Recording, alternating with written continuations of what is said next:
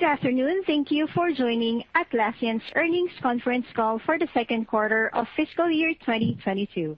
As a reminder, this conference call is being recorded and will be available for replay from the investor relations section of Atlassian's website following this call. I will now hand the call over to Martin Lamb, Atlassian's Head of Investor Relations. Welcome to Atlassian's second quarter of fiscal year twenty twenty-two earnings call. Thank you for joining us today. On the call today, we have Atlassian's co-founders and co-C E Os, Scott Farquhar and Mike Cannon-Brooks, our Chief Financial Officer, James Beer, and our Chief Revenue Officer, Cameron Deitch.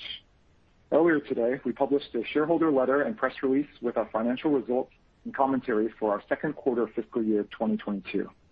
The shareholder letter is available on Atlassian's Work Life blog and the investor relations section of our website, where you will also find other earnings-related materials, including the earnings release, press release and supplemental investor data sheet.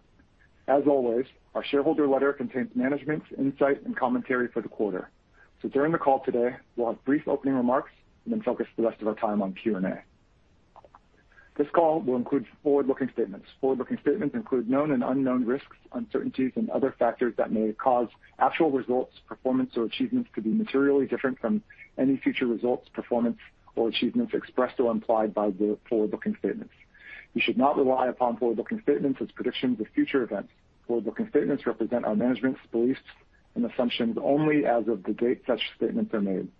We assume no obligation to update or revise such statements should they change or cease to be current. Further information on these and other factors that could affect the company's financial results is included in filings we make with the Securities and Exchange Commission from time to time, including the section titled Risk Factors in our most recent Form twenty F and quarterly Form six K. During today's call, we will also discuss non-I F R S financial measures. These non-I F R S financial measures are in addition to and not a substitute for for or superior to measures of financial performance prepared in accordance with I F R S. The reconciliation between I F R S and non-I F R S financial measures is available in our shareholder letter, earnings release, and investor data sheet on our I R website. During Q and A, please ask your full question up front so that we can be fair and be able to accommodate the next speaker. With that, I'll turn the call over to Scott for opening remarks. Thank you for joining us today. Happy New Year to everyone. Q two was another strong quarter as we continue to see great momentum. It's extremely encouraging to see many of our past long-term investments reflected in our Q two results. The Atlassian Marketplace, which we started in two thousand twelve, recently surpassed two billion dollars in lifetime sales. Cloud apps now make up nearly half of all marketplace apps, and the rate at which customers are adopting cloud apps is outpacing our own cloud products. It's exciting to see our ecosystem grow at such a rapid pace and for us to be able to expand the economy around Atlassian. I T was an area we were committed to doubling down on three years ago. Recently, Jira Service Management was recognized as a leader in the Forrester Enterprise Service Management Wave, with our strategy for E S M receiving the highest possible score. We also recently added Percept dot A I to bring A I-powered virtual agent technology to expand J S M's frontline support capabilities. Our continued investment and innovation in our cloud platform are driving great results. This quarter, we added more than ten thousand net new customers, nearly all landing in cloud, and quarterly cloud revenue grew fifty-eight percent year over year. As you've already read in our shareholder letter, we're looking forward and laser-focused on investing in the future. Hiring is our top priority. We deeply believe in the massive market opportunity in front of us, and investing in people is our path to seize these opportunities. Lastly, we hope you can join us for Team twenty-two in April. We're cautiously optimistic to be back in person with our customers and partners. We hope to see many of you there. But we're thrilled to also be able to host viewing parties around the globe and offer virtual options as well. With that, I'll pass the call to the operator for Q and A. Thank you. As a reminder, to ask a question, just press star and then the number one on your telephone keypad. And to remove yourself from the queue, please press the pound key. We'll pause for a moment for the roster of Q and A.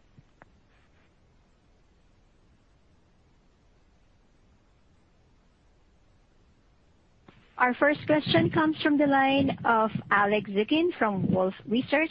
Sir, your line is open. Hey guys, congratulations on a on a another just wonderful quarter. I guess maybe for me, how should we think about the results relative to your internal plan, and, and what were the two biggest areas that, that outperformed your expectations? And if you can, any bottlenecks to growth at the moment, and how are those different than maybe this time a year ago? Well, thanks uh, for the question. You know, I start off by saying I was really pleased with the performance against our Our plans, really right across the board. You, you see very strong performance in both the cloud and data center businesses. Uh, you know, I, if I were to pick out one product, it would be J S M. I think that's just uh, really hitting uh, the mark with customers, uh, a big opportunity for us uh, going forward. Uh, that has, uh, of course, given us the confidence to raise our full-year subscription revenue guidance uh, to around fifty percent. That's that's up from the uh, the mid forties percent that we were talking about ninety days ago. Uh, and the other thing I would really highlight is I feel we're very much on track with our migrations timeline. So, you know, pleased by that. Uh, in terms of the last part of your question, uh, you know, I see demand uh, continuing to be strong uh, for both the cloud and data center businesses. Uh, Uh, I don't uh, see bottlenecks there uh, in the future. You know, one of the other things I'm sure we'll talk more about this is the continual progress we have with uh, in increasing the capabilities of our cloud quarter by quarter. And as we do that, obviously more and more of our uh, currently behind the firewall customers are able to uh, move over to the cloud. It's clear that they want to go in that direction, and increasingly each quarter we're making that possible. So, uh, Uh, we feel good about the opportunities in front of us. Thank you. The next question comes from the line of Nikolay Beliyev from Goldman Sachs. Sir, your line is open. Hi, thanks for taking my question. James, one for you.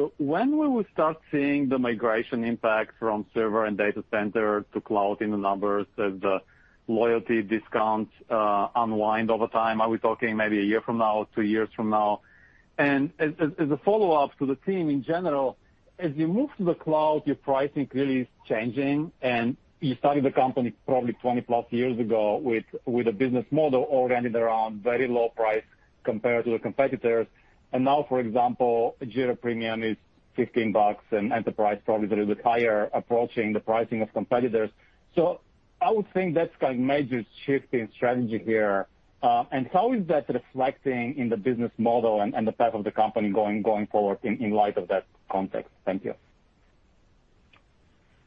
Well, Nikolay, uh, let me start uh, the answer there. In terms of the impact from migrations, um, what we're saying is that for fiscal twenty-two, so for the full year, uh, we would expect migrations to be driving uh, mid to high single-digit growth in, in our revenue year over year. So you can contrast that, of course, to what I was just uh, uh, pointing out there in terms of uh, our expectation of around fifty percent growth for subscription revenue in fiscal twenty-two. Uh, and then I would add that in the quarter just past, Q two, uh, it was a very similar sort of figure, Uh, mid to high single digit type contribution uh, to the growth rate that we recorded in uh, in Q two. So that sixty-four percent subscription revenue growth uh, of Q two, uh, about mid to high single digits coming from uh, migrations. Um, just a, a couple of other things I would add. You, you referenced in your question uh, their loyalty discounts. So today uh, and until the end of June, uh, somebody moving over to the cloud from uh, either server or data center, they would receive a forty percent uh, discount. Now, once we get into July, uh, in a few months' time here, uh, that discount will halve down to twenty percent. Uh, so that's important to remember. Uh, the other thing I'd say is that when a customer Uh, migrates over to the cloud, of course, in the period that they make that migration, uh, that's a very modest impact uh, on our revenue. Um, obviously, uh, the cloud business is uh, recognized ratably in terms of the accounting. Uh, so those are the uh, the three points to, to keep in mind. I'll add just on, on the back of uh, James around uh, sort of our price philosophy that we've talked about, you know, and just want to say there's no change to our pricing philosophy and hasn't really over the twenty years we've been running Atlassian. We've always priced for volume, and we've talked about reaching the Fortune five hundred thousand and, you know, reaching millions of people around the world, and, and that's what we've always priced for. And so, you know, what you've seen sort of in terms of how that's manifested in our kind of list prices over the years is we've made it cheaper at the low end consistently uh, by making it more free um, over time. And we've also captured more uh, value at the higher end where we're providing, you know, more and more value for our largest customers. Um, and of course, as you know, the, the cloud uh, provides more value for customers. We take a lot of the management uh, overhead away from customers. We're providing the hardware, and so um, our customers are happy for, you know, to give us those responsibilities. And so I don't see there being any real change to our, our pricing uh, philosophy, and I'd continue to see us do more free at the low end and, and more optimization at the high end as we deliver more value over time.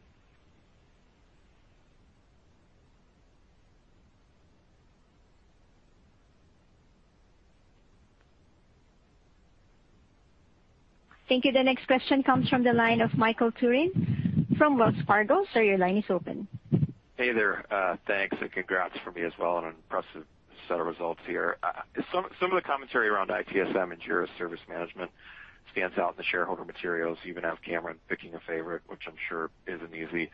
Maybe maybe you could speak to what's driving the momentum there, how that's impacting the model, where, where that might be showing up, and maybe what makes Jira Service Management the right product at the right time, as, as you reference in the customer section. Thank you. Yeah, Scott here. I'll, I'll take that one. Um, look, uh, Jira Service Management is like uniquely positioned to handle the convergence of developers and I T. And we're seeing in the market these days that I T is no longer an island over by themselves. It's no longer upgrading things that were handed on a C D uh, over a weekend and taking people down. Developers and I T are working hand in hand to, uh, you know, transform their organizations. And uh, there's no other vendor out there that has that sort of unique position of bringing dev and I T together. And the second aspect is we're the only company that allows us to, you know, that can handle the Fortune five hundred all the way to the, you know, Fortune five hundred thousand, as we've talked about. Like, and that comes from a, you know, deep focus on the end user experience, like which is, uh, you know, we, which we've delivered on, you know, across our product range for, for multi-decades at the moment, and bringing that to I T has uh, seen a lot of uh, value there. And, you know, you've seen us say we're going to invest in I T S M, you know, three years ago, and you've seen a consistent drumbeat of innovation. Um, you know, we've done some acquisitions to add functionality, but most of it's been uh, in-house innovation and building out the feature set across our entire product range. And so, We're, you know, we're super excited that that's being recognized by, um, you know, analysts out there, which is great, um, but more importantly, being recognized by our customers who are adopting it in, in droves. And so I'm um, pleasantly surprised. I mean, it was our plan three years ago to do this, and, uh, um, you know, and because we've got a great platform, we've been able to move relatively quickly in delivering all the value to our customers. And so uh, we expect the I T S M to you know, continue to grow into the future. Thank you. The next question comes from the line of Keith Weiss with Morgan Stanley. Sir, your line is open. Excellent. Thank you guys for taking uh, the question, and congratulations on another really, really nice quarter. Uh, I wanted to ask about two of probably, the, in a quarter full of a, a lot of eye-popping numbers, uh, two of the numbers that really stood out to me. Um, one was data center, seeing another acceleration in growth to eighty-three percent. Um, any, anything kind of one-time in nature we should be aware of in that, that number? I know there's a tough comp coming in Q three, so we're not likely to see that growth, but how should we think about what drove that acceleration? Um, and two, um, there was a comment about uh, channel partner um, uh, revenue growth accelerating. I think it was one hundred thirty percent growth uh, year on year. Anything in particular um, changing in that program uh, that caused that acceleration? And if you give us some type of sense, has that become a more, more material channel? Is that, is that starting to move the needle a little bit more for the broader Atlassian uh, distribution strategy? Well, thanks for the question. So this is Cameron here. And uh, as far as the data center demand, the best way to look at that is it's just showing further commitment from our customer base into the Atlassian ecosystem and also the highlights the mission criticality of our applications. As we've continued to say, that, that, that migration to cloud is a multi-year journey. Different customers are on different stages of that journey, and, and that path to data center for, all, for many of them is a step towards cloud. All of them are well aware that cloud, you know, our investments in cloud, our strategy around cloud, and that cloud is in their future, but they're at all different levels of maturity of when they're able to, to move over. Uh, but the reality is, if you look to the last quarter, one-third of our cloud migrations came from data center customers. So we have proven that we can take the data center customer base to the cloud. Um, the second one's around our solution partners and our channel, uh, which are just absolutely critical to our overall efficient go-to-market model that we have. Everything we do directly with my teams in marketing and sales and customer success gets amplified with our hundreds of solution partners out there in the market. Um, and obviously, as you see in the numbers, the solution partners have been increasingly critical to our cloud migration process. Uh, the reality is now we provide a variety of incredible self-serve migration tooling for customers to move to the cloud, but many of our customers want help uh, from, you know, planning out the, the migration to managing the migration itself and partnering with Atlassian. And uh, that has allowed for us to continue to show great growth. Um, in general, for large customers, when I'm talking to them, the first thing I say is, hey, which partners are you working with? Who can we partner with to build this plan out hand in hand going forward?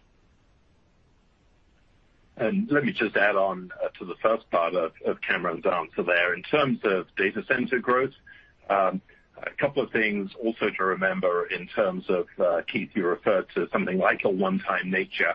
Um, I, I think about the RevRec. Uh, remember that a portion of uh, the data center activity that we would contract with a, a customer is taken upfront. Uh, so that's quite different to our, our cloud revenue accounting, which is fully rateable. Uh, and then the other thing I just point out, uh, recall we raised prices uh, uh, around this time last year uh, on the data center. The full effect of that is now flowing through. And so uh, both those things give a little extra fuel uh, to the uh, inherent demand that uh, Cameron is referring to for data center.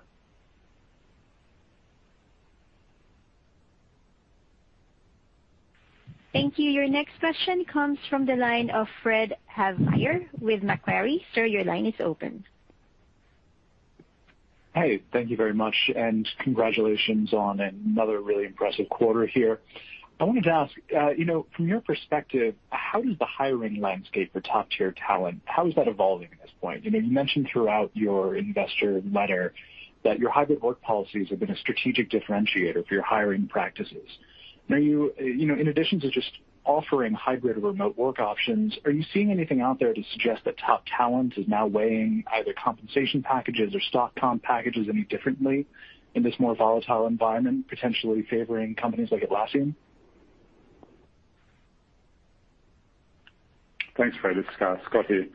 Um, look, uh, we've uh, we've been really happy with our Team Anywhere policy, like that's uh, to allow people to uh, you know. to work wherever they want. If that's in an office, that's great, although that's been a little harder through the pandemic, um, and, uh, you know, or wherever we have the legal right to employ them. So we have seen a lot of our employees, you know, um, our new employees uh, working remote from existing offices, and we've seen, you know, existing employees uh, move as well. So that's, that's really great. We think that's going to be a long-term differentiator for Atlassian, and, uh, You know, I think that's uh, going to be difficult for, for companies that don't have similar policies to attract and retain the best talent. Um, in terms of, uh, you know, compensation, uh, you know, we have seen, you know, some minor, you know, upticks in, in compensation. Um, we were early to that, I guess, uh, ahead of many of sort of peer companies who, I guess, have waited to see attrition uh, tick, tick up before they address something. And uh, so we're really proud with how we've worked on that with our employees. And, uh, you know, there's been talk of the great resignation across, uh, you know, particularly North America, but uh, we haven't seen an uptick in the similar ways that our, our peers have seen an uptick uh, around that. Um, now, on the back of all that, uh, you know, we are setting aggressive goals for hiring into the future. Like we think and, and see we have such great opportunities across all three of the markets that we have uh, talked to, to you at, at length about, um, and, you know, the way of going about that is uh, building up our, you know, largely R and D functions to build out the product sets uh, needed to go after these uh, these large markets. And uh, you know, so we're we're you know we, you'll see uh, an uptick in our investment over you know the coming uh, quarters and years, and we think that's uh, you know that, that's going to pay off really well for us. Thank you. Your next question comes from the line of Steve Anders with KeyBank. You may ask your question. Okay, great. Thanks for uh, thanks for taking the question here. Uh, I just want to ask about uh, Sri exiting as a C T O. Uh, just want to get a bit of sense for what the kind of plans are to manage his responsibilities uh, going forward, and, and how the uh, the company is, is thinking about uh, that at this point. Yeah, good day, Steve. It's Mike. I can take that one. Um, look, Sri's obviously been an absolutely fantastic uh, leader in technology over the last six years. Um, he's taken us into the cloud and then continue to build a, a truly world-class cloud platform, so we, we couldn't be happier with where we sit. Um, I will say his, his superpower has been building high-performance teams, uh, building a great leadership team, so we're in an incredibly good situation in terms of engineering um, broadly. Uh, obviously, we'll be uh, very sad to, to lose him as he moves on to uh, another phase in his life, which is understandable, but we will, um, uh, I have no doubt we'll be able to find more talent internally, externally. We're in an incredibly good position. We've, over the long term, had a clear philosophy on culture and building a sustainable company, and a part of that is about leadership transition and uh, uh, continuing to move forward in, in all of our departments. And uh, I feel incredibly confident about where we are in our technology and engineering functions.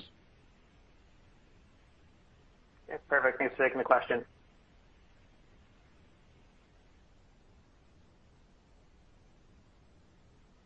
Your next question comes from the line of Keith Buckman with Bank of Montreal. Your line is open. Many thanks. Um, James, I wanted to put this one to you if I could.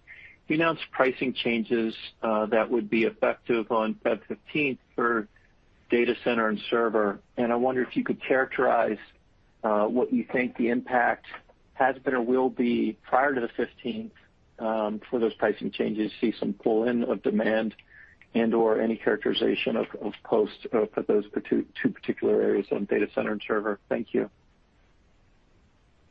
Yeah, sure, Keith. Um, at the end of the day, it is obviously the customer that makes the decision as to whether or not they're going to uh, early renew, uh, add to their their investment with uh, Atlassian ahead of uh, uh, these price changes. Uh, so you know, we really uh, can't predict, you know, given the, the volume of customers that uh, uh, potentially have this offer of, of available to them.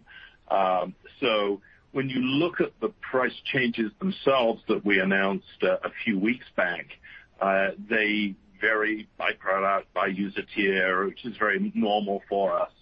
Uh, I would, though, generally think of those as uh, approximately mid-teens percent type growth in in price uh, across server and data center, uh, and so you know I would expect that uh, uh, to begin flowing into our P and L uh, in the fourth quarter uh, in, in a more meaningful way. So um, uh, there may well be uh, some. Uh, Uh, event-driven customer purchasing ahead of those price increases, as we saw uh, in Q three of the last fiscal year.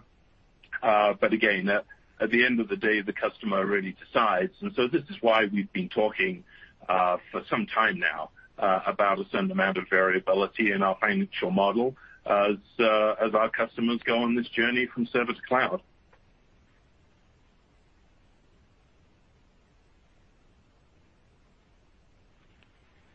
Thank you. The next question comes from the line of Fatima Boolani with Citi. Your line is open. Thank you. Good afternoon, and thank you for taking my questions, and good to telephonically meet you. Um, James, the question for you um, with respect to um, the concurrent acceleration that we've uh, seen in the cloud and data center business. Now, I was hoping you could put into context how uh, you know both those businesses can sort of enjoy this degree of concurrent acceleration, especially considering um, you had mentioned that about a, a third of, of the cloud performance being attributable to data center migration. So I'm just curious as to um, you know if you can walk through some of the dynamics Uh, there, and if you can also uh, give us a frame of reference for um, you know how much of that cloud performance in the prior quarters, uh, how much of that um, was driven by migrations from data center, just so we have a frame of uh, context. Thank you. Sure, uh, happy to take that one. Um, uh, let's start with with migrations. Um, you, I mentioned a little earlier that. Uh, what we would expect, uh, and in fact what we saw in Q two, uh, was about a mid to high single-digit impact on our subscription revenue growth uh, from migrations. Uh, now, uh, important though uh, to uh, to note that when we think about cloud migrations, um, then about a third of that activity is coming from data center. Uh, so, again, put in context, when you think about the growth rate of the businesses that we're recording, both cloud and data center, migrations are an important but relatively small part of the overall picture. So let's take a, a step back and really think about what are the, the key drivers for the cloud. Um, and I'd really point to uh, a handful of items beyond migrations. Uh, first of all, I think most importantly, we continue to do an excellent job of expanding our user counts at our current cloud customers. Uh, you saw also in the uh, the data, uh, we brought ten thousand new customers to the company.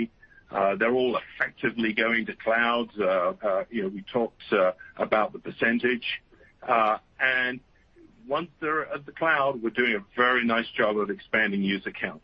Uh, the second thing I'd really also highlight, uh, the growing impacts uh, uh, that we're making uh, with our customers on uh, premium and enterprise editions. You know, this really goes to our overall editions strategy that starts with free, standard, then premium, then enterprise. And we've really got those four editions now Uh, pretty much right across our portfolio, broad portfolio of products. And I think that's a tremendously important driver. We're seeing customers really get incremental value as they step up that, that ladder, if you will, of, of additions. Um, and uh, then we've spoken now for several quarters about how pleased we've been at the relatively low churn levels and how we've really put effort into Uh, minimizing that type of uh, uh, activity, so that's working nicely. Uh, and of course, you saw uh, us roll out a, a, a mid-single-digit pricing increase uh, a, a few months ago now, and so that relatively quickly uh, layers into the P and L when you think that the majority of our customers are on a monthly subscription.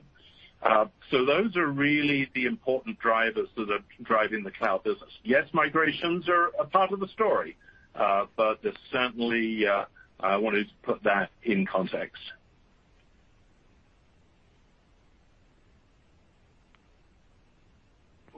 Thank you. The next question comes from the line of James Fish with Piper Sandler. Sir, your line is open. Hey, guys. This is Quentin on for Jim. Thanks for taking our questions. Um, you know, customer additions this quarter were really strong again. Uh, is this kind of ten thousand net adds the right level moving forward, uh, or do we move back to more fiscal twenty, fiscal twenty-one levels? And then just as a quick follow-up, um, what inning would you say that the education of channel partners is at with selling the cloud products? Are we at the bottom of the ninth inning with one or two legacy partners to go, uh, or is there significant education left within the channel? Thank you.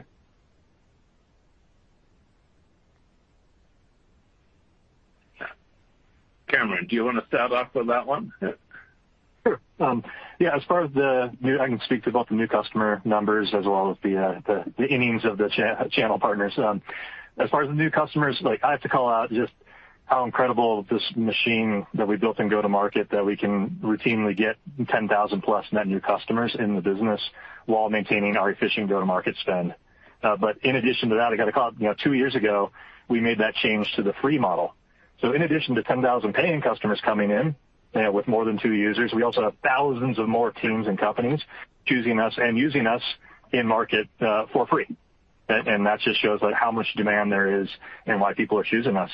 Um, as far as the number itself, like it, it fluctuates quarter to quarter for a variety of reasons, changes in the funnel, seasonality, you name it.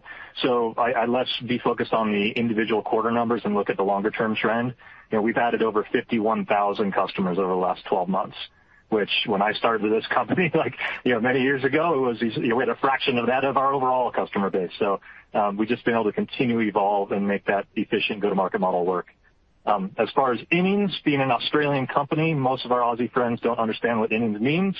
Um, I'd hate to say which inning they're in. The reality is we continue to train, certify, partner with, you know, and engage our partners in these migrations. It's a multi-year journey. Some of the partners are well ahead, you know, and leading on migrations. Many of the other partners are going through these trainings and bringing people in. So plenty more to do there, but uh, I'll tell you that they are critical to our migration story uh, and our execution there. James? No, I think you covered it. Thank you. Thank you. The next question comes from the line of Arjun Bhatia with William Blair. Sir, your line is open. Thank you. Uh, and I'll make congrats on the on the quarter. Um, I certainly, you know, in the shareholder letter, it seemed like hiring was a was a key area of focus, and um, I, I think you stated that, you know, building new products in the R and D org would be a priority as you as you scale uh, as you scale your developer talent. I, I'm curious if you can share any particular areas of focus um, that, that you have out in the market from a product perspective. Uh, that maybe is not addressed uh, by the by the product portfolio today.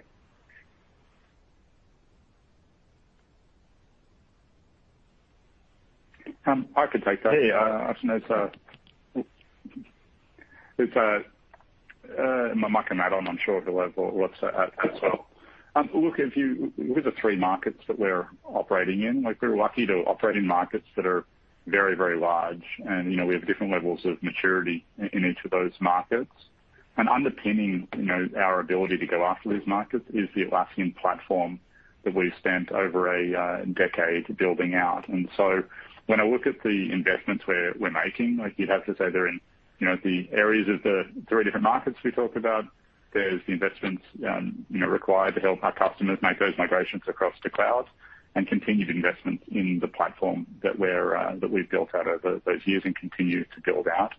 Um, and you know the benefits you're seeing, you know, come through obviously in things like migration numbers, um, but there are also benefits in our, our ability to launch new products, as you've seen with Point A, um, that we can bring and launch new products uh, to the market uh, pretty quickly. And so, I wouldn't see there being, you know, huge changes uh, in that. Like I think as the platform continues to mature, we'll be able to bring more functionality to the market uh, quicker.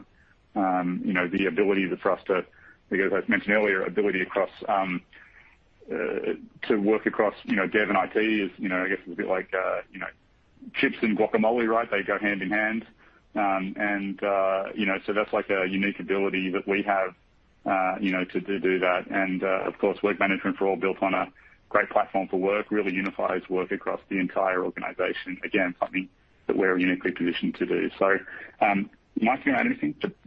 Yeah, I mean, I just wanted to, the, the question started in hiring, I guess, and ended in markets. So I'm not sure which which angle you were trying to go on.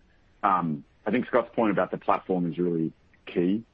Our platform, we believe, is one of our strengths in executing against the large opportunities that we believe we have in all of our markets and around the business and in the Atlassian economy. Building that platform takes a, a world-class engineering team and a world-class engineering team at very large scale. So you see us making continued improvements and uh, things like Team Anywhere and our culture and pressing our long-term thinking as a business and also executing um, against those opportunities, right, and being clear that we are going to invest and we believe in those opportunities. At the core of that platform is a truly world-class engineering organization. So if it's about where are we hiring, Look, we, we have a deep long-term belief that building a world-class technology company without engineering and R and D at the core is, to, skill, to steal Scott's analogies, a little like making guacamole without putting avocados at the core. It just doesn't work. And you'll see that from some other companies, but we have a deep belief in engineering and R and D at the core of executing against the, the uh, huge opportunities that we have in front of us. And so that's why oh, I tried to tie those two together in your question.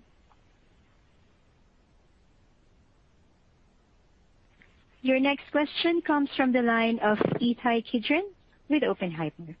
Please ask your question. Uh, uh, thanks, guys, and great, great numbers. I have a couple of questions. One on work management. You haven't talked much about that. Maybe you can give us a little bit more color on the progress there. Uh, maybe number of customers. You mentioned that on, on, on service management. Maybe you can mention that on work management. And then the second question, more of a general one, regarding the customers that have transitioned to the cloud. Can you talk about the how the expansion of activity of customers that migrate to the cloud is different than expansion activity of customers who remain on-premise? Hey, Ittai. Um, look, I can take both of those. Firstly, on work management for all, um, the first thing I would say is the fact that we get this deep into the call and we talk about our huge opportunities in I T, we haven't mentioned agile DevOps and software teams or work management. I think that's an example of just the, the size and scale that Atlassian operates at now and, and the set of opportunities we have. We could spend an hour plus talking about any of us doing this. Um, I would say we continue to be incredibly bullish on the work management space. Uh, we're doing uh, an incredibly good job with Trello and continuing to make that part of our platform, part of our set of offerings, whilst having a, a standalone flavor to it. Uh, Jira Work Management continues to power along. It's very new out of our Point A program of innovation, but uh, adding a, a different flavor on project management. And, uh, you know, we're incredibly bullish on things like Team Central and other things coming out of uh, Point A as well at the same time. So I feel very comfortable with where we stand. Uh, we believe there'll be lots of different ways of attacking the broad work management problem. Uh, and that's all before we even mention something like Confluence. So, um, really excited about how that how that happens and how that continues to evolve. I will say we talk a lot about digital transformation changing software teams and I T teams. A big part of that is also a cultural transformation and how those software and I T teams work with the rest of the business. So yes, we have three different markets. We believe in all of them very deeply. They are tied together at the core of how every company is changing um, as a as a software and technology base, but also changing culturally to be more dynamic and more agile. Um, and that's that's why we're in those three markets. In terms of cloud expansion, it's it's a pretty simple story, actually. The ease of adopting a second product in the cloud, our ability to understand what customers are using and hence recommend other alternatives for them, either you should get more people in your team on board or you should try this other product, is um, we can just do it a lot faster and easier, right? It's a single click in the cloud, nothing to install, nothing to try. Um, with free, you can quickly get ten users started. So our ability to help customers expand is just much higher in the cloud. And you see that in, in, in greater and quicker expansion numbers of, of customers. Um, we have to have the products to deliver that value, but our ability to help customers and guide them less frictional uh, in the cloud is, is just higher.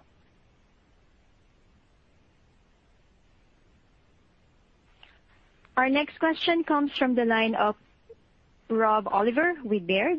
Please ask your question. Great. Thank you. Good evening, guys. Thanks for taking my question.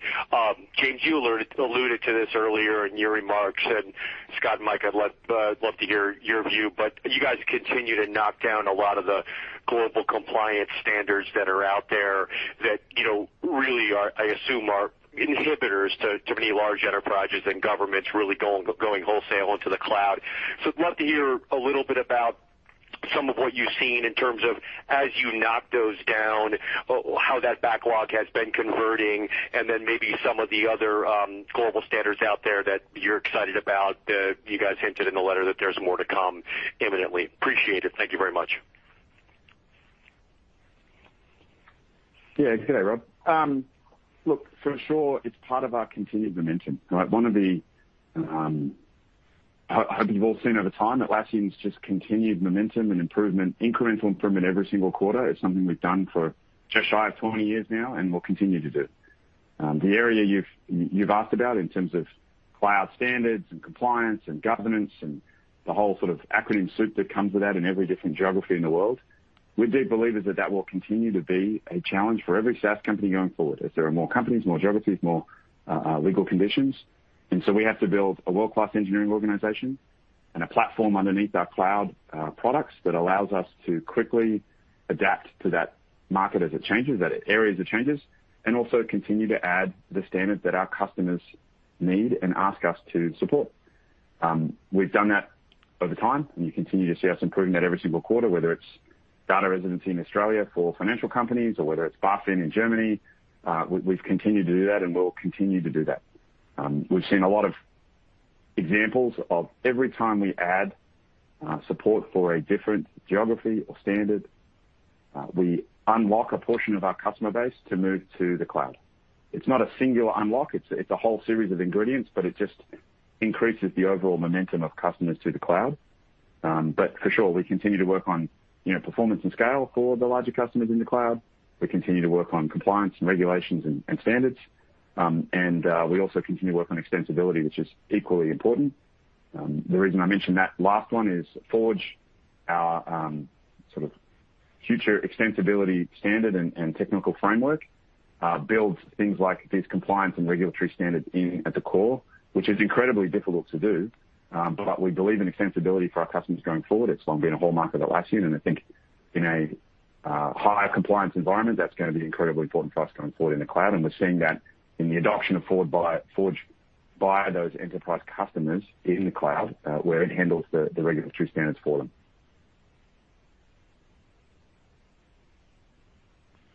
Thank you. The next question comes from the line of D J Hines with Canaccord. Please ask your question. Hey, guys. Uh, congrats on the continued success here. Um, I have a product question for Mike or Scott, I, I presume. So there, there are a handful of visual collaboration tools in the market that are seeing, you know, really strong growth. I, I, I know you guys recently invested in, in Miro. What is it about visual collaboration that makes it hard for you to replicate? Like, why, why invest or partner in that space versus doing it on your own?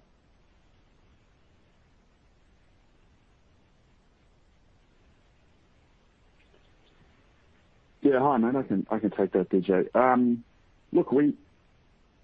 We've long believed in, in having a broad spectrum of uh, of opportunities and bets. Um, we're, with Atlassian Ventures, we're trying to make sure that we are investing and partnering in, in high-quality enterprise SaaS companies that are uh, uh, partners of Atlassian. Uh, you've seen us do that in the past with Zoom and Slack and others, uh, and more recently with Miro and Sneak and across our markets, as well as a whole host of, of smaller up-and-coming names. Um, visual collaboration in general, look, it's a it's a very Um, busy category, I would say, because it's such a broad uh, option. It used to be called whiteboards, but it's not really a whiteboard. It's a whole series of different things that you can do there. It's a bit like saying there's one way to do project management. If you're a five-person marketing team, you do project management utterly differently than if you're five thousand engineers building a bridge. So project management is a very broad term. I would say it's the same thing for visual collaboration. It's a broad term. I think there'll be a lot of fantastic products in there. Um, and obviously, we you know we believe in, in the ones that we use and the ones that we've invested in. Um, but in general, our custom, customer philosophy is being um, partnered and integrated with all of the best-of-breed SaaS products that are out there, and allowing our customers to, to make those choices, and just making sure that all the data they have in any Atlassian product is easily connected and uh, integrated with all the data they have in, in any other uh, product.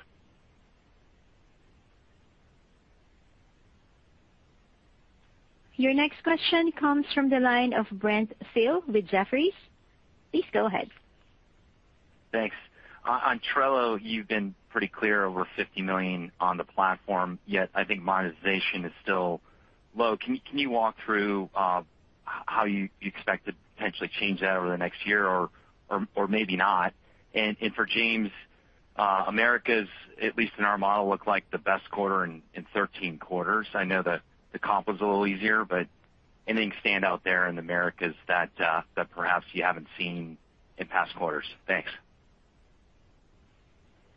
Brandon, I can take the first part on, on Trello monetization. Um, I'm afraid I don't have much new news for you, but I can repeat our stance here. I mean, Trello, we focus first on um, continuing to grow the, the the monster that is the size of Trello, right? And going after the Fortune five hundred thousand, we think about very, very large scale, and there's a billion knowledge workers out there trying to do all sorts of different things that Trello is very, very useful for. Um, you've seen us continue to improve the product with views, um, smart cards to integrate third-party data, as we just talked about, and a whole series of continued product improvements. That said, we've gotten better at monetizing Trello almost every year that we, we've had it on the platform and, and continue to do so. Uh, but I will say that we put um, usage before monetization when it comes to Trello. You see it getting closer to the Atlassian platform in various different ways in terms of Atlassian account and identity and all sorts of different things. So um, we very patient in um, doing those things correctly and um, continue to make Trello a, a huge product that's beloved by its users. And, um, you know, we put that put that first. But it's, uh, it's, a, it's a pretty nice business for us, and we continue to invest in it. James, I'll leave you the second. Yeah, let's just follow up uh, uh, on that. Uh, one of the things we've done around Trello pricing uh, has been to recently bring in a, a standard edition. And again, this is an example. We've talked about price increases at different points on this call. So it's a good example of where there are uh, many an occasion where we actually lower price. Uh, again, to stimulate the sort of demand that Mike is referring to there. Uh, in terms of the Americas result, yes, it was a strong year-over-year growth rate for the Americas. Uh, I just point back to Uh, one of my earlier comments about, obviously, data center had very strong growth uh, in the quarter, and, and we do have this uh, a portion of the customer commitment that is taken up front uh, in terms of rev rec in the quarter in which the uh, the customer signs with us. And, of course, uh, the U S, uh, the Americas, particularly the U S, uh, is home to, you know, a good number of our largest customers. So there's a certain amount of uh, Uh, timing uh, effect there that uh, uh, made for a, a very strong Americas year-over-year growth rate.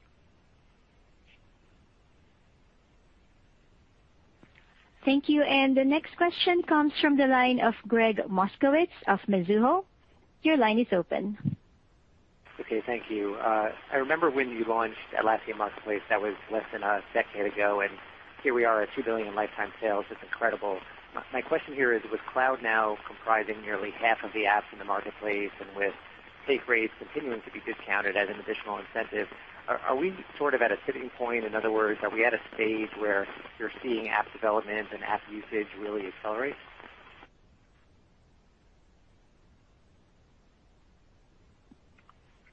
Yes, Scott here. Um, okay, we're really proud of the marketplace. I remember the plane ride where Mike uh, wrote the original code that went into the marketplace and, uh, you know, got us uh, got us off the ground. And for us to get from there to two billion dollars lifetime sales is is amazing. And, and more importantly, that's, you know, I, then was, you know, one point five billion dollars of, of, of money that's gone back into the ecosystem, right? And we've got such a strong and powerful ecosystem around Atlassian. And, um, you know, we've, we've long...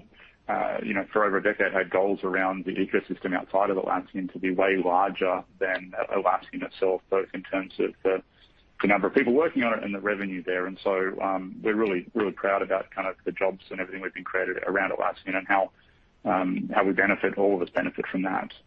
Um, in terms of like the cloud and tipping point, um, obviously Forge, our app development platform in cloud, uh, takes care of a lot of things that developers used to have to do themselves, such as running their own servers. And um, now, you know, we take care of it for you. So that has lowered the barrier to entry for new people to build functionality uh, inside our applications. And you know, as we've seen, you know, kind of in our server-based applications, a lot of the early adopters of these uh, new technologies are people using it internally inside their own companies to integrate with different processes, to automate things themselves, um, to build, ex, you know, extra functionality that is unique to that particular company.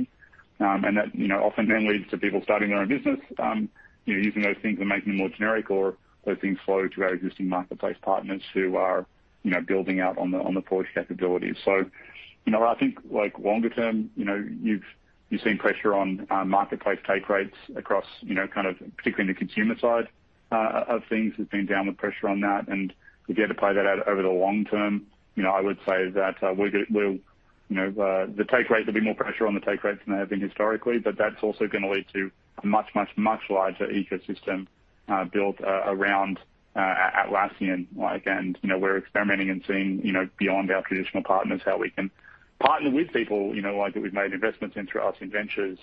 Um, and, you know, overall, like the, the number we focus on is not really our, our take rate. Like, you know, that, that's nice, but the, the, the number we focus on internally is our sort of G M V, or, you know, so effectively how much money is running through the marketplace, like, to our third parties. And, and that's the number we optimize for uh, internally.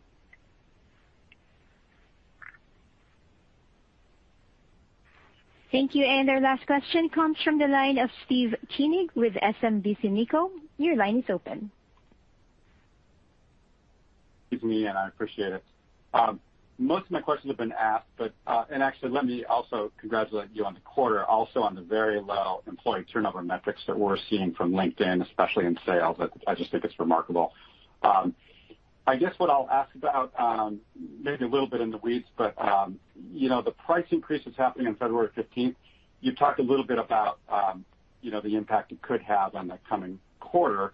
Um, what kind of customer behavior could we expect in the subsequent four quarters with respect to, like, those customers that maybe have renewed early um, to take advantage of locking in the price, and, and then, you know, would they be looking to convert to cloud within the next four quarters? Would there be a greater incentive to convert to cloud? Kind of, how do we how do we think about that? And and I guess the larger question here uh, really is, as we kind of puzzle over um, your trajectories here. You know, we talked a bit about data center and the and the drivers there. We talked qualitatively about the drivers in cloud, uh, but we're seeing cloud continue to accelerate here. And you know, just kind of how do we think about that? You know, even if it's qualitative. So uh, that's all. And, and thanks again, and congratulations. Yeah, so uh, thanks for the question. This is Cameron here. So uh, two pieces on this. So uh, every time we do some price changes, obviously customers have the ability to make a choice. Uh, and I was actually just on a call with a executive at a very large pharmaceutical company uh, just this week, largely talking about, you know, his options going forward, which is, one, you can renew. That's fine. You know, we'll just that's an option going forward. Renew your data center licenses as we continue to plan for cloud. Uh, the second is we can start planning out a few small cloud projects, maybe for some teams, or we can go all in on cloud and, and get it all done with. It all comes down to what's your prioritization and, and what your company's readiness. Um, you know, after a thirty-minute conversation, he basically, give me the all-in on cloud option. Like, this is fine. We have a cloud mandate. We need to prioritize the work. Let's just get it done now.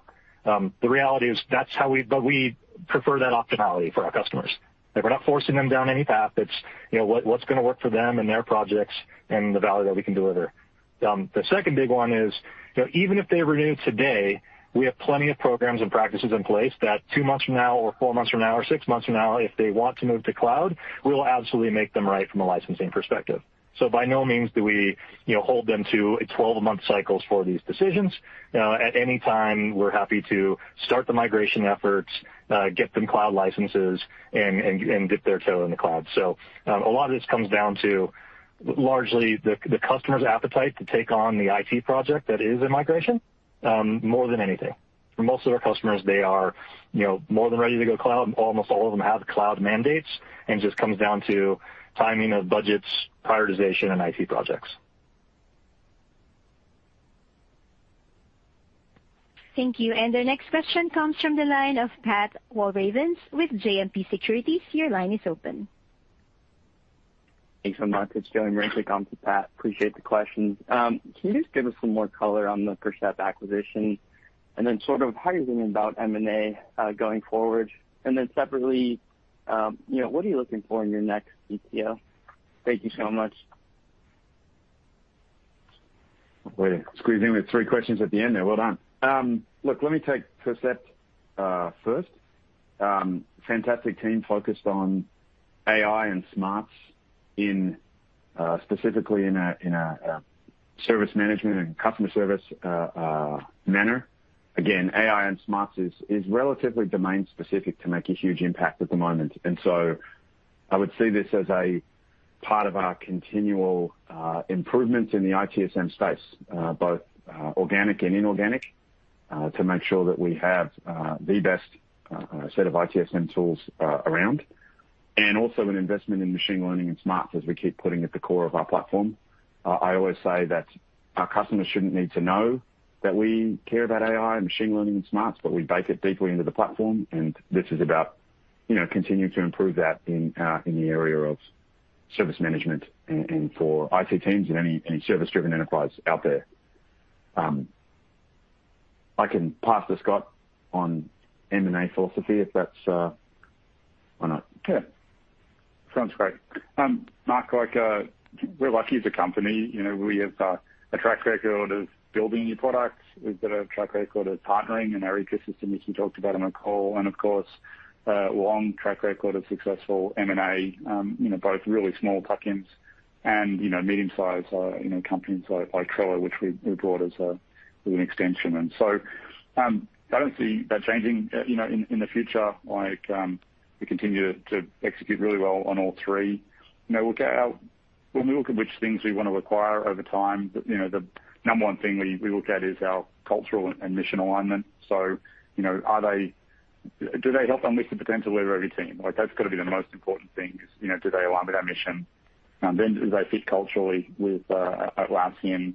Um, and then everything else after that, you know, kind of go-to-market and technology and other things are, are areas we evaluate, but, like, the first two are the most important thing. And uh, you know, so there's been no change to our, you know, M and A philosophy over, you know, a, a long, decade-long time horizon. We'll continue to look for assets that fit really well uh, alongside Atlassian. Um, as well as, you know, kind of small tuck-in technology acquisitions that, you know, help us uh, where it'll be quicker to uh, acquire something than build it ourselves.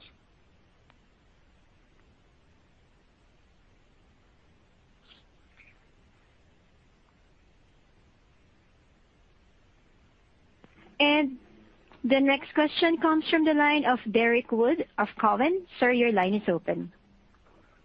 Great. Uh, thanks, James. Qu- question for you on, on operating margins. Um, you guys are targeting, I think, seventeen to eighteen percent in Q three. That's um, that's down from twenty-six to twenty-seven percent in, in the first half. Could, can you just talk about what, what's driving that, that margin step down, where you guys are, are looking to step up investments, and kind of where you see hitting the low water mark and, and margins starting to, to rebound?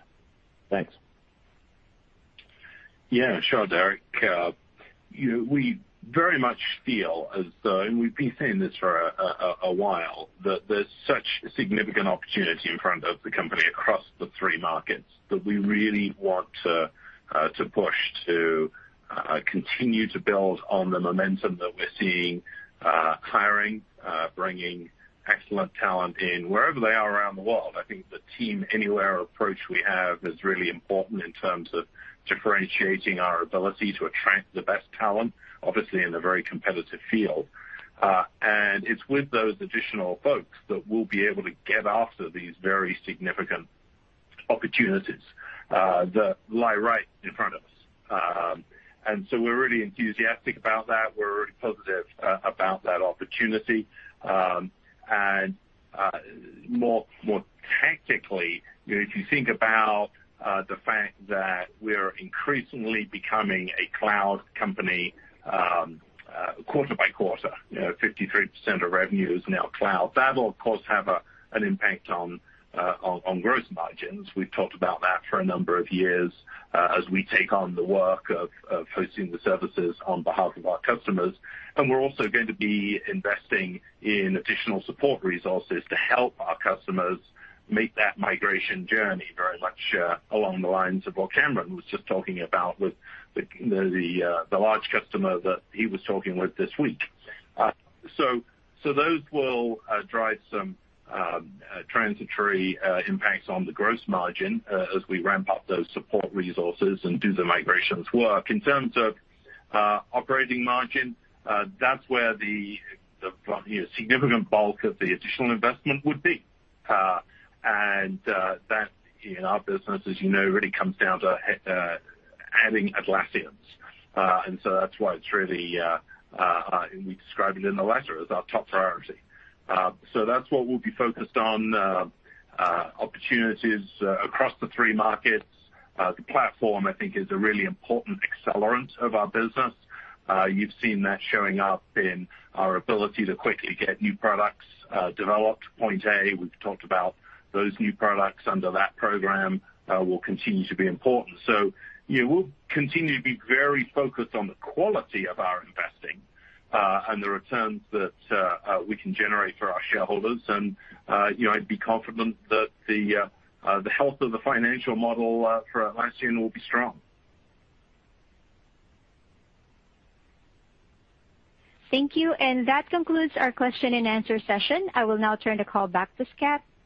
Sir, please go ahead. I just wanted to uh, thank everyone uh, for joining the call today. Uh, thank you to our customers and to all the fantastic Atlassians out there, past, present, and future. Uh, we appreciate your ongoing support, and we hope that you and your loved ones remain safe and healthy in these times. Uh, lastly, we hope to see some of you in person, and for the rest of you to tune in virtually to Team twenty-two coming up in April. Have a kick-ass day. Thank you. This concludes our today's conference call. Thank you for participating. You may now disconnect.